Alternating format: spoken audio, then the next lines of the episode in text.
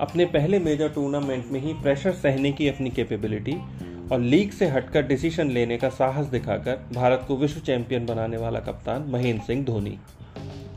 Hello दोस्तों, मेरा नाम है विकास गौड़ और किक स्टोरीज में मैं आज लाया हूँ कहानी महेंद्र सिंह धोनी के टी ट्वेंटी वर्ल्ड कप 2007 में लिए गए उन साहसिक डिसीजंस की, जिन्होंने भारत को विश्व चैंपियन बनाने में इंपॉर्टेंट रोल प्ले किया।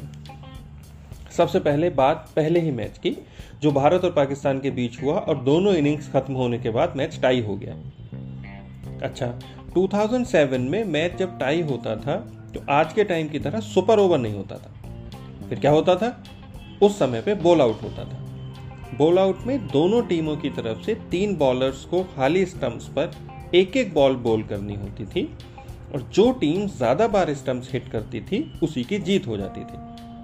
नियम थोड़ा अजीब था, लेकिन जब 2019 ओडीआई वर्ल्ड कप का फैसला नंबर ऑफ़ बाउंड्रीज के बेसिस पे हो सकता है तो फिर ये नियम तो उससे बेटर ही था।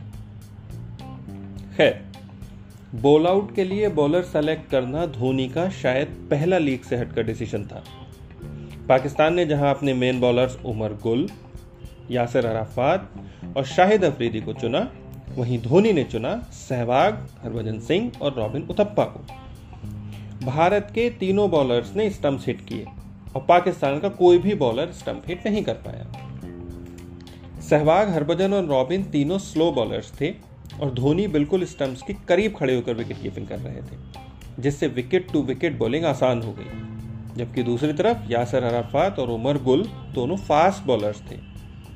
और वो विकेट लेने के लिए ऑफ़ स्टंप से बाहर बॉलिंग करने के आदि थे। अच्छा एक और बात। बाद में पता चला कि सहवाग, हरभजन और रॉबिन को बॉल आउट के लिए मैच से पहले बहुत प्रैक्टिस कराई गई थी। इसका मतलब यह हुआ कि धोनी मैच से पहले सभी संभावनाओं को साथ लेकर चल रहे थे। तगड़ा कप्तान इनमें के। कप्तानी की दूसरी खूबी धोनी ने दिखाई ऑस्ट्रेलिया के खिलाफ सेमीफाइनल मैच में। एक टाइम जब लग रहा था कि हेडन और साइमंड्स ऑस्ट्रेलिया को मैच जिता देंगे, तब भी धोनी इतने शांत रहकर फ़ील्ड चेंजेस और बॉलिंग चेंजेस कर रहे थे कि पूछिए मत।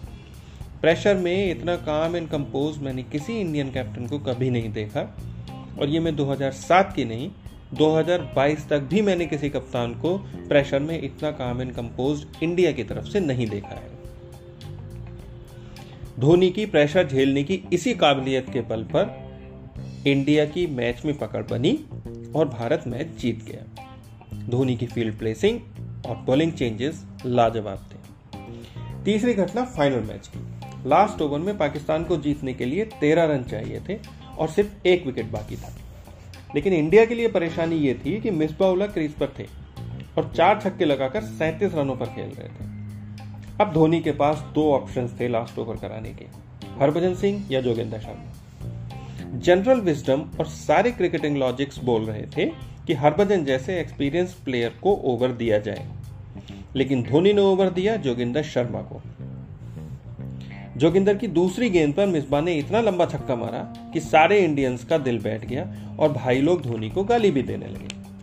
अरे, क्या ज़रूरत थी इस नए लड़के को टेंथ ओवर देने की? कौन है जोगिंदर शर्मा? कहाँ से उठा लाए इसे?